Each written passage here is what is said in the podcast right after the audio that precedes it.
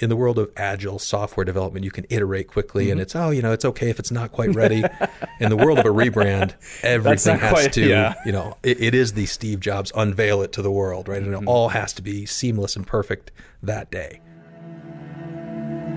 You're listening to the Remarkabrand podcast, where authentic brands win.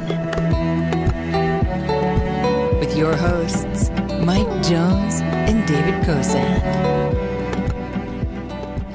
Okay, so if you're an avid listener of our podcast, I want to apologize right now because this episode will not satisfy the cliffhanger from the last episode because we're going to have to solve that a different day. That's a different podcast episode. I'm sorry, y'all. But today we're going to be talking about something that you probably see almost every day, even if you don't recognize it. And that is when a company's identity is imprisoned inside of their product's brand. Oh, imprisoned. Scary. Yeah. We get to talk today to Matt Johnston, CEO of GitKraken, who recently rebranded out of that exact scenario. A real world example of a business that thrived after a successful rebrand. I'm really excited to talk to him about that. But before we get to that, David and I are going to do a little improv. That's right. Yep. And by now, everybody should know what name 10 things are. So we're going to get right into it. Let's do it. All right. David. What is it, Sam? David and Mike. Name 10 products that are actually companies. Kleenex.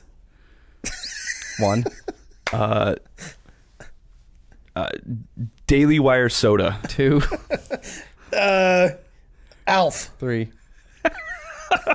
Dwayne The Rock Johnson. That's a good one. Yep. I'm gonna go with uh, Crocs. Ooh, Crocs. It's five.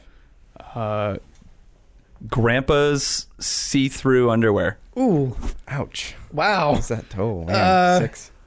Hey, um, bird. Those shoes that have a bird in the name. All birds. There we go. Seven.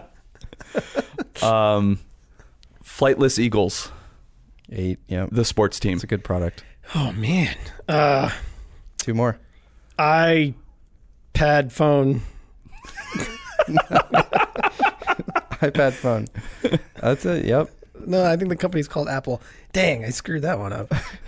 no wrong answers. Go. One more. Uh, Elon Musk's nostrils. Oh, yeah. That's a terrific product. That's also a brand. It's been selling like hotcakes lately. Hotcakes. It's Oh, a product. It's a brand. Oh, man. All right, That's we had- 11. Oh, 11. We Oh, went we all got the way to 11. Really? We took it to 11. Wow. That's great. That we did. We did. I like the execute hotcakes. this much Yeah. quicker Yep, than that was last time. good. Yeah. That was great. Find your frequency. All right, guys. Product branding versus organizational branding. That's what today is all about. We're going to hear from Matt Johnston in a little bit. But before we do, I think, David, you and I, probably Sam too, need to unpack this a little bit. Kind of give our perspective on what's the difference really between when a company has a product, right? Like they are the product versus the brand is the whole organization. Um, so why is why is that a problem? Maybe, uh, and Mike, I, David too, probably. Maybe throw out, like, what are a couple of real world, world examples that we probably have heard of that have kind of fallen into Yep. that trap? I think it was last episode, but we mentioned Taser. Yeah. Right. I think that's the easy example. A company that branded all around one product.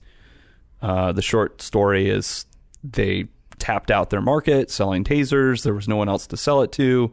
They did have other products with brands of their own, namely Axon, and they had to pivot into that product, which required them to kind of rebrand the entire organization as Axon when it was Taser before and that's a costly experience to go through right? There's a there's a process to go through. There's also you know you got to roll that out. And so i think that is a, a good case study of an example of why maybe establishing your organizational brand earlier on um, once you kind of have a sense of where do we want to go beyond one product right? Let's create a brand that can house all these things. You want to think of like the apples and the nikes of the world right? That have this organizational brand that really actually drives a lot of the demand for their products and holds most of the equity. Um, the products themselves have their own brands, they have their own unique identities, but they're all subservient. They're all like part of a family, and the family has that surname, right? That last name, you know, almost like a. Don't want to get too medieval here, but like dynasties of kings and queens, right? You think about the different families that ruled England. Sorry, I was doing a big Wikipedia search the other day on all this random stuff. And and each family had their own crest, they had their own name. Funny enough, one of them had to rebrand actually. The Windsors were not originally the Windsors. They were I'm going to butcher I don't remember what it was. It was a, a German-based family name because their family had roots back in Germany. And in World War 1, if you're ruling England, probably don't want to use a family name that's German. Probably not going to work out well. And so, yes, they rebranded their own family name. And actually, that brings up another example that I had in mind where the product is a person, Ooh, so to speak. So uh, you guys probably have heard of Dave Ramsey, sure, yeah, financial guy, yep, uh, you know, Financial Peace University. He's got a show about getting out of debt, right? This is his thing. He's been doing this for a long time. But he started other products and other services. He wanted to get other speakers involved. He wanted to not have it just be about him. Yep. So the identity was very much, oh, this is Dave Ramsey. Yeah, He's I mean, his com- name's on it. Right. Uh, his company this whole time, I think, has been called Lampo Group. okay, So it had another name, but nobody knew what Lampo Group is. In fact, I don't even know if it's still called that. Hmm. But I think if you have a brand that starts around a person Mm-hmm.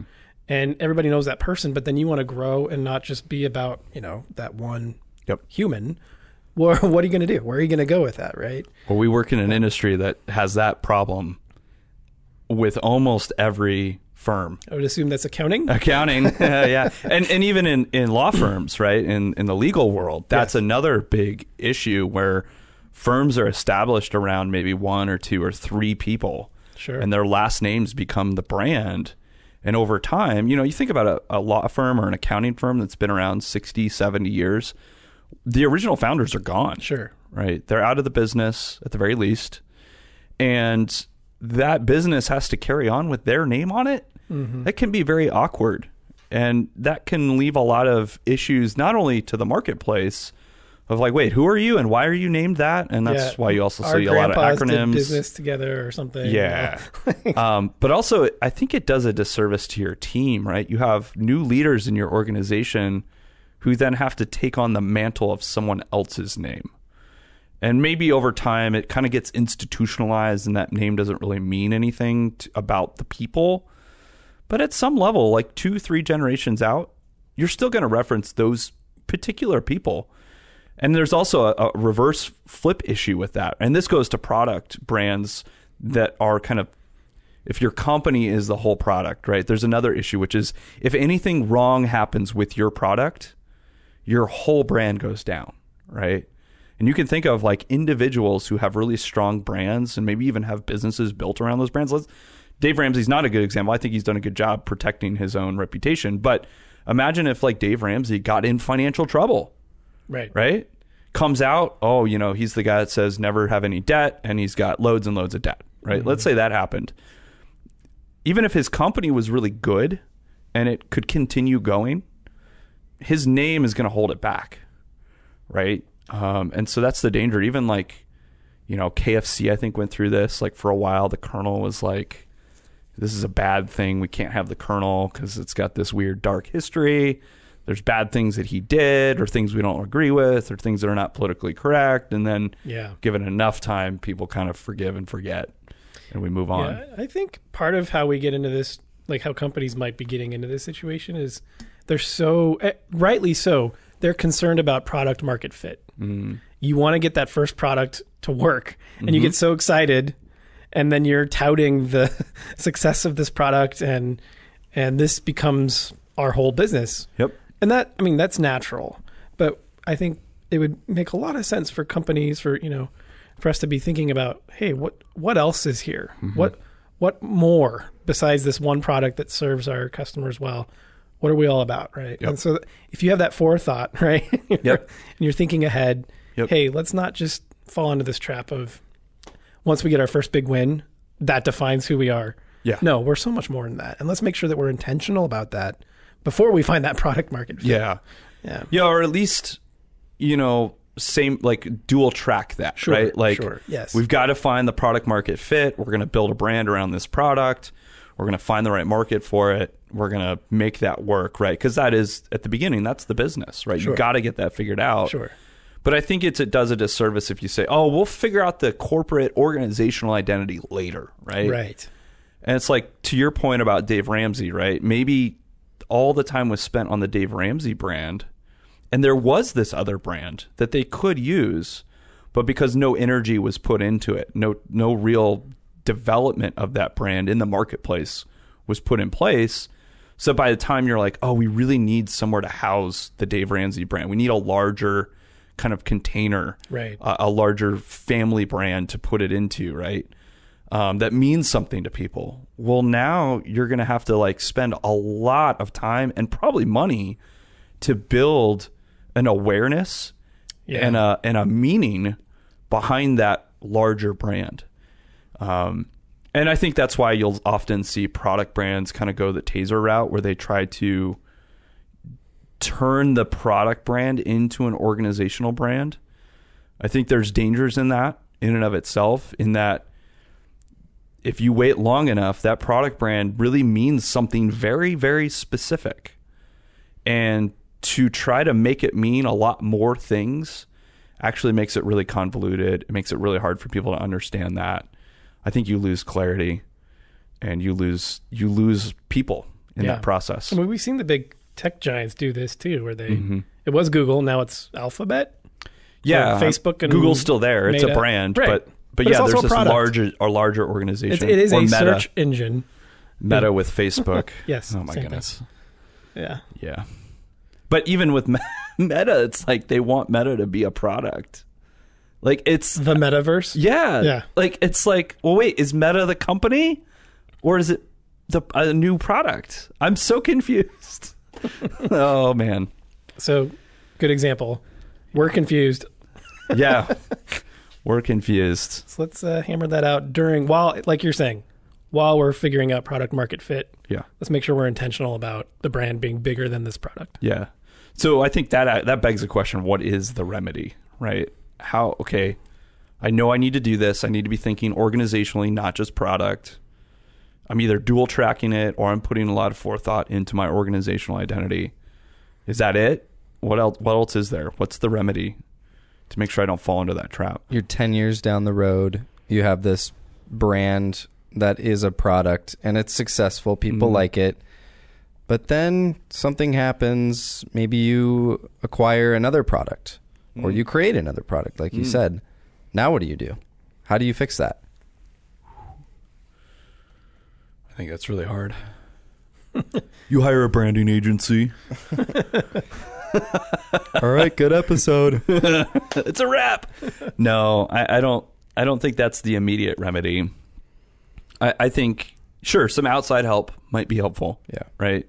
Some outside perspective, whether that's you go hire an agency or you go talk to your talk to your customers, go talk to the the team that you're acquiring for that other product. I would hope that you're already thinking that through even before you make the acquisition Yeah. you know that there's maybe a maybe the inkling of a plan for that i think there's opportunity to look at your current brand and go can we leverage this as our as our organizational identity can we ladder it up then you have some really hard work to change people's perception of the product itself and what it's called. Um, there's some tactics in that that i think are are easier. One is like take what's um, functional about your product, like differentiatingly functional, or who it's positioned for an industry or a type of business, um, and create kind of a non a non trademarked name for it. So a good example would be like if we were Resound was going to spin up, um, we're going to go target you know tech companies with our services for branding. We might have Resound tech branding, right? Tech branding in and of itself is not really ownable. It's not really a trademarkable thing. But we're re-emphasizing Resound as the organizational brand. And then we have these different sub services or products that fall into that. Salesforce is a really good example of that. They have if you kind of go to their solutions list, they have all these icons with names underneath each one, and they're like one's like marketing and one is sales. They're very application focused. There's a couple that are not, which are their acquisitions. So Slack, Tableau, um, and then there's I, I can't remember. There's another one that's an acquisition that hasn't been kind of formalized into this more homogenous um, Yeah. cloud of services.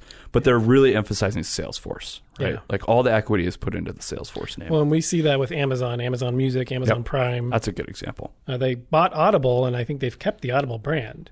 Yep. But most of the other things are Amazon fill in the blank. Yep. Yeah. Which it's interesting. So I mean, if you have a brand that has a ton of equity, Mm-hmm. and now you're starting to make acquisitions, then yeah, you have to be strategic about: Are we a multi-brand, family of brands Mm-hmm. company? General Mills. Yeah. Right. Cracklin Oat brand. Favorite cereal. Yeah. What if, if General Mills was what? What's one of their cereals? Cheerios. Cheerios. Cheer- Sure. What if what if General Mi- Mills' name was just Cheerios, Right. and then it's like, well, we, now we need to do like cornflakes and Rice Krispies. Well, that's Kellogg's. Oh, Wait, whatever. are they all the same company? yeah. In this be. universe, they are.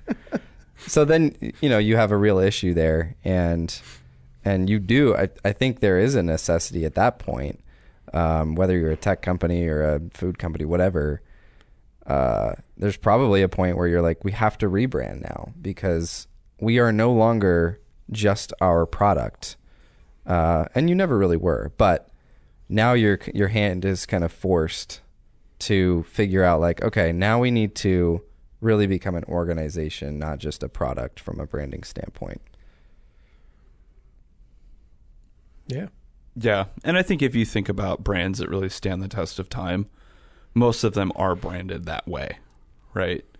The product is subservient to the organizational brand. You know, I think Apple, Nike, um, you think even like an AT&T, a GE, a lot of the car brands out there, Honda, Toyota, the the organization is really what drives a lot of the value at the product level, right? Because they've done such a great job over a long period of time of building the trust with the organization, not just with its single product. Yep. And there's a real advantage to that in that every product that you put out into the marketplace that's new carries some of that value with it, right? When Nike comes into the golf market, a market they had never played in before, had no credibility, up against brands like Ping who have, you know, decades of credibility in that market.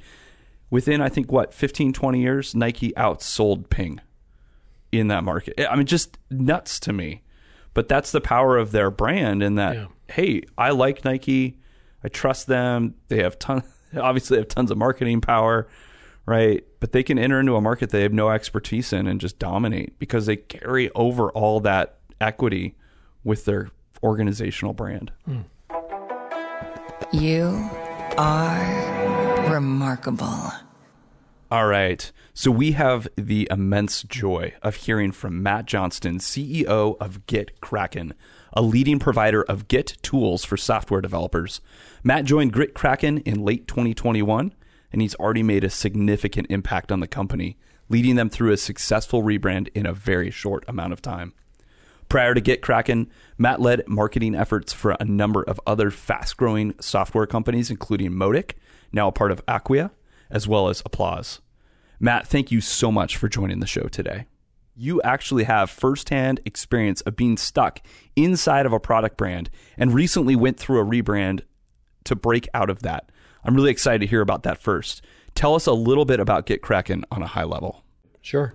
So GitKraken is a 100 person company uh, based here in Scottsdale.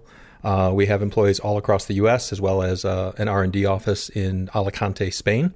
Uh, so you know we've gone from kind of single location, everyone in the same room, uh, and in the past year and a half have you know exploded both in terms of size, number of products, amount of revenue, but also in terms of just kind of geographic reach. Um, and then when we talk about you know creating Git tools for developers, uh, Git is is uh, you know the ubiquitous standard when it comes to you know managing version control. Uh, so if you've ever shared a spreadsheet with someone and you know they made an edit and messed up your formula, you kind of understand what Git does. Uh, and so we make tools that you know help developers build their company's software. Uh, and that could be their company's websites, mobile apps, integrations, back office, uh, really any type of software that that company is building. Uh, our tools enable their developers to go further faster. And so we have more than 10 million developers from 100,000 companies around the world using our products every day uh, for every sprint and every new release. And that's companies like Netflix to NASA to Nestle. Uh, so all sorts of you know really pure technical companies, young companies, well established, you know older brands. That's really cool. Um, so you came on board late 2021, and I think pretty quickly there was a need for a bit of a rebrand. Is that right? Yeah. So right around the time I was joining, uh, we had made our first acquisition of a uh, product called Git Integration for Jira. Uh, and right after I joined, we made a second acquisition of a company called GitLens. Uh, and so you Busy. can you can start to see a, a branding and phonetic trend here. Uh, and so at the time, we were called Axosoft, uh, and that was our original flagship product and was still the name of the company up until December 8th of 2021. Uh, and the decision was easy um, because we knew that the the future of the company was not in those legacy products. It was in these kind of developer tools that were really built around the Git ecosystem uh, and other ecosystems like Jira um, that are so important to software developers and just companies uh, at this point.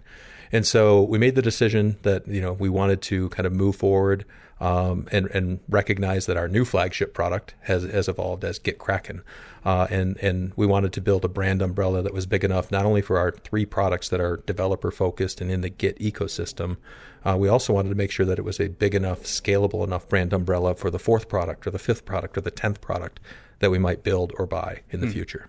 That's cool. Yeah, that's definitely um, an interesting challenge to be thinking through. Is multiple products, you're merging in these existing brands, um, but also wanting to maintain kind of that large enough umbrella that you're not getting pigeonholed down the road. Yeah, you have to think about scale the same way a technologist thinks about scale, or you know, and, uh, somebody who's building a home thinks about you know what is this going to look like? How's it going to operate two years, you know, two decades from now? Uh, and so you want to make sure that there's you know there's ample room uh, for the things that you can't even envision today. Yeah. What did that process look like a little bit? I think that's sometimes really helpful for people as they're thinking through the similar types of challenges. Yeah, there's you know some people think the word rebrand and they think new logo, Yeah, uh, or they yeah. think a new website, uh, and there there's a, an entire gradient, right? Um, an entire range. When when I was at Applause, our original company name was UTest, and so we set about you know we were six seven years in and really successful and growing. And not only did we want to change the name of the, the, the brand name that the public sees, we wanted to change the legal entity, the cap table, the paychecks come from. And so it was a company wide effort from IT to legal to accounting to you know everyone. The 401k plan had to change its name, uh, in addition to all of the marketing and product work when we went from UTest to Applause. Here, uh, in the case of going from Axosoft to GitKraken, it was certainly more than a new logo and certainly more than a new website, but we didn't go as far as changing the legal name. So that was great because it meant we didn't have all the back office functions. We didn't have to change the name on the paycheck or change the name on the, you know the 401k plan. Um, but there, it also introduced some interesting um, tension between what was back office and what was public facing, right? So you'd sit there and say like, well, HR, okay, that's back office. Well, what about when you're posting the job? Uh, what about when you're building that that you know that recruit or that that candidate pipeline focused brand? Uh, and so the team did a phenomenal job, uh, and it was everything from marketing to product to IT uh, to HR, just going through and inventorying every brand touch point. Uh, you know, from email templates to social. Um, you know, the team can now tell you all sorts of stories about how you transition a company name in the world of LinkedIn, uh, where Axosoft went from the company and GitKraken was the product, and then we inverted those two. Uh, and and to me, the most magical thing about that is you know, in, in the world of agile software development, you can iterate quickly, and it's oh, you know, it's okay if it's not quite ready. in the world of a rebrand, everything has quite- to, yeah. you know, it, it is the Steve Jobs unveil it to the world, right? And it all has to be seamless and perfect that day. Yeah. Uh, and so the team did a phenomenal job of, of coordinating, you know, a thousand different touch points uh, and bringing them to the finish line together, uh, which was which was really cool. And ultimately, one of my favorite things about that, the the former marketer in me, you know, loves the you know a clean, thoughtful, uh, well done rebrand. But the CEO in me loves the fact that it can be such a bonding experience for a team that you Yeah. get to rally around this this new and revised North Star, and you know everyone's kind of pitching in, everyone's doing their part. There's a lot of dependencies. There's a mountain of communication um, and a lot of hard work. But at the end of it, it's incredibly rewarding, and you, you know if if you get it right, it can propel a company forward. Yeah, that's such an interesting point. Um, that there's not just a a benefit. I mean, there's almost like a PR benefit, right, to a rebrand. You know, kind of makes a big splash, gives you an opportunity to get some some media attention Sure. and have some conversations. But also that internal, maybe not PR is not the right word, right, but that internal kind of cultural focus. Right, that we're all pushing forward on one thing all at the same time, Right. And we're really getting focused on what it is we stand for and who we are. Yeah, and you know, getting to a place where you, you almost have to explain to any human being what's in it for them. Uh, you know, how do you get HR to care about it? How do you get accounting to care about it? How do you get IT to care about it? And so it can't be a marketing-driven rebrand. And I think one of the things that that the GitKraken team got right was not making it about any one function. It was about the company. It was about our north star, and we were all kind of rowing in the same direction. That's great. Um, talk to me a little bit about kind of how core values played into that. Um, I, we're we're big fans of core values, so I always want to ask, you know, as people talk about brand, I don't know if they always make that connection point, um, but I just know how intrinsically powerful the values are to really undergirding the brand and giving it a sense of a purpose and direction. First of all, if you don't have well articulated values uh, as a company, as a team, and as a leader, then you're building on a house of sand, um, right? You don't have that solid foundation. And then, secondly, you know, you can have the the most sizzly, interesting, cool brand in the world, but if it's detached from your values and your vision, uh, then it's it's empty. Uh, and so, you know, I think GitKraken. I was lucky enough to inherit from the the founding uh, or the founder uh, who, who had built the company.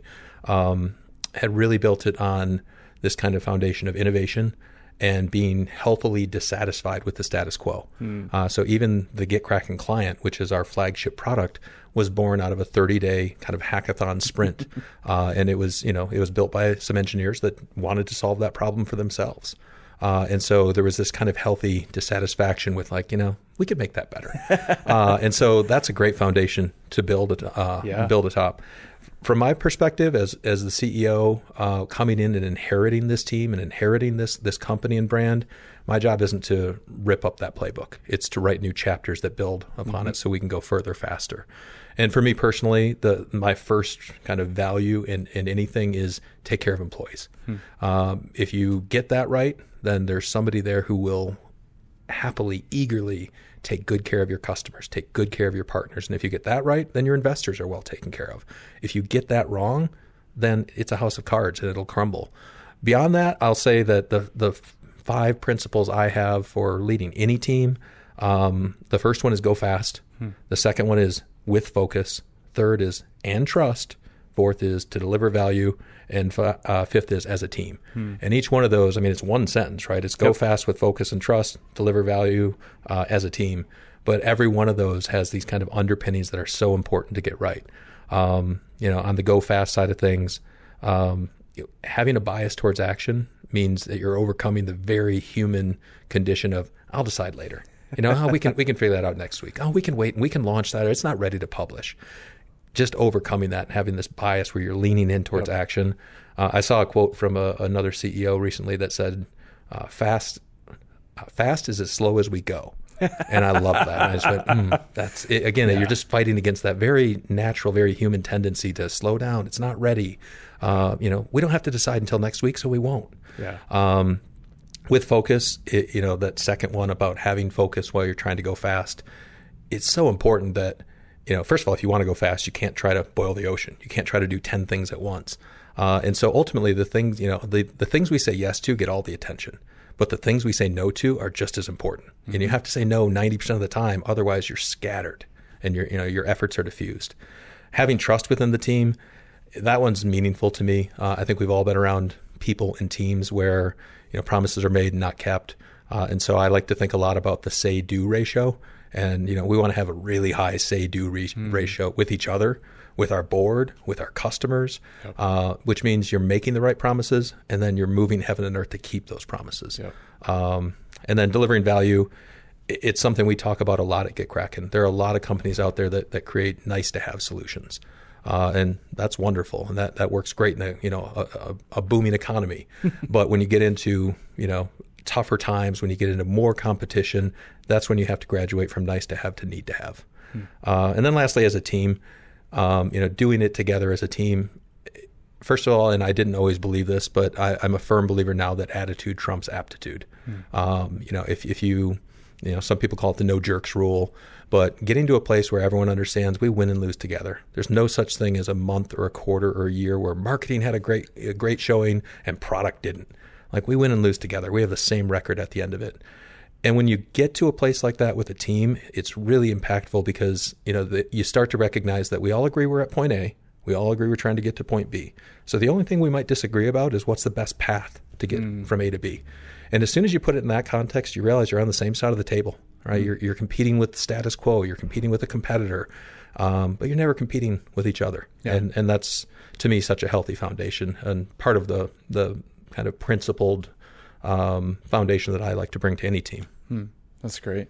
I think that's that's really interesting to have kind of those underlying core values and then kind of this leadership level of this is what we're we're aiming for and this is what it should look like when the rubber hits the road. That's really cool.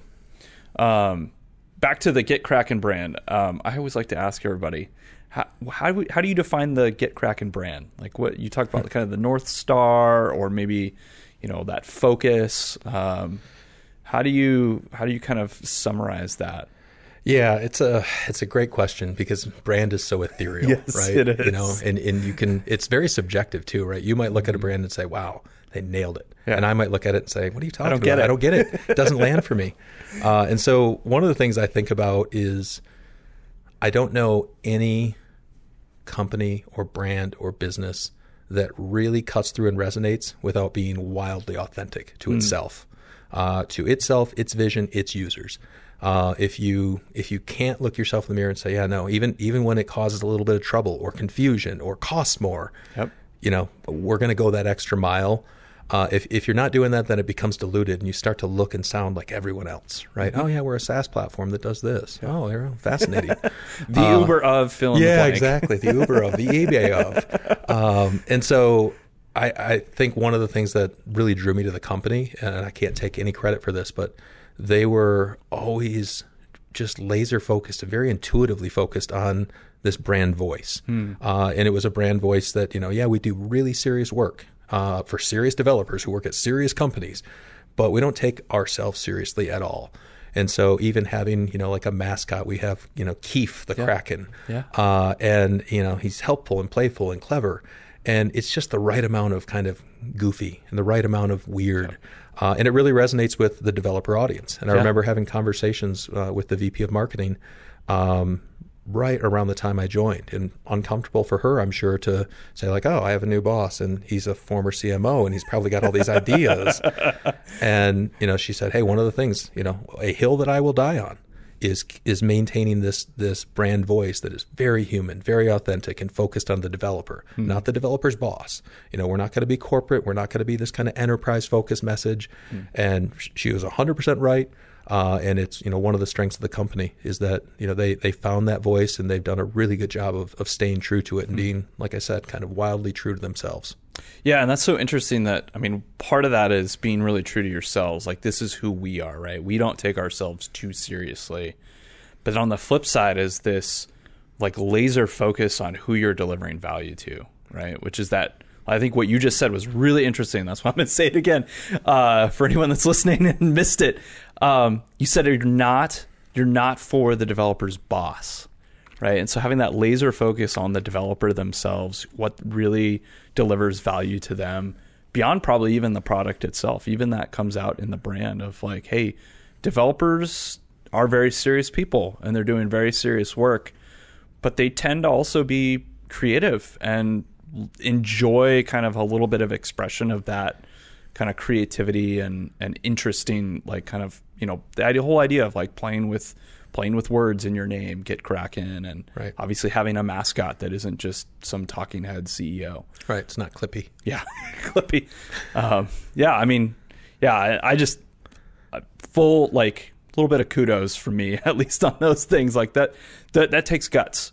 Um, there's a lot of companies I think that struggle with those things because they they see, oh, our our clients, our our customers are really serious people Yeah.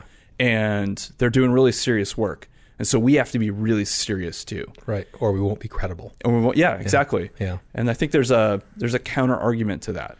There is, and you have to understand, you know, who is the core audience, and, and it's not just a brand question for us. Our entire business model is predicated upon uh, this notion of kind of bottom up adoption. We don't go to the director of engineering and try to sell a hundred licenses. Uh, John finds our product and tells Jane, and, and Stephanie tells Steve, and eventually we might get introduced to their boss. But we're there to serve the developer, uh, and we can't lose sight of that. Now, I, I appreciate the kudos. What I would say, I, I actually think the, the the real kudos, it's easy to do that when you're starting from scratch and you're the upstart. And Yep. You're just like, eh, we're just here Yep. to serve developers. It's a lot Let's harder. be playful about it. But as you start to grow and as you start to get big customers with thousands of seats, and these are Yep. big brand names, it's super easy then to just regress to the mean Yep. and say, hey, why don't we start playing it safe? Yeah. Uh, and again, throughout, you know, not only the founding team, but the the team who has kind of nurtured this brand along has just never lost sight of the fact that our audience is demanding and smart, but they're also creative and they like, you know, they don't want to be sold to, they don't want to be marketed to. Um, they want you to build an amazing product, uh, and then they want you to be yourself. They want you to be human. Um, and so they've done a really good job just maintaining that authenticity. That's really cool. That's really cool.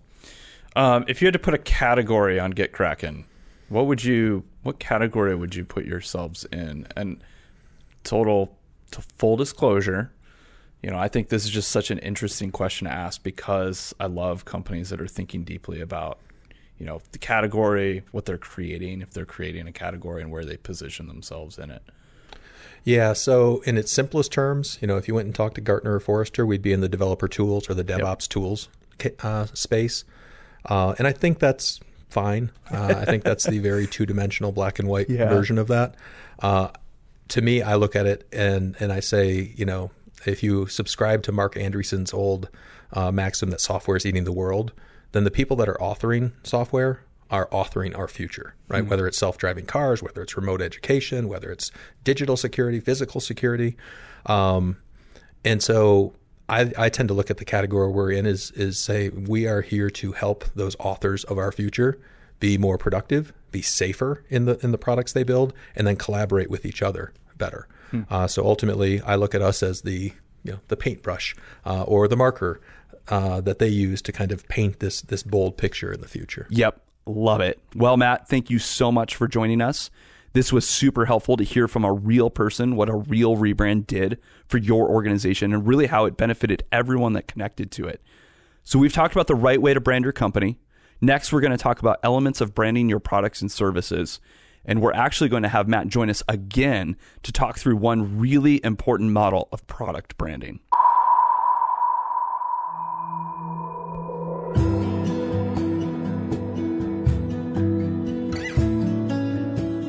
The Remarkable Brand podcast is a project of Resound and is recorded in Tempe, Arizona, with hosts Mike Jones and David Kosand. It's produced and edited by Sam Pagel. You can find us on Twitter, Facebook, LinkedIn, and at remarkablecast.com. If you'd like more episodes, subscribe on iTunes, Stitcher, Google Play, or wherever you prefer to get your podcasts. To contact the show, find out more about the Remarkable Brand podcast, or to join our newsletter list to make sure you never miss another episode, check out our website at remarkablecast.com. Copyright Resound Creative Media LLC 2022.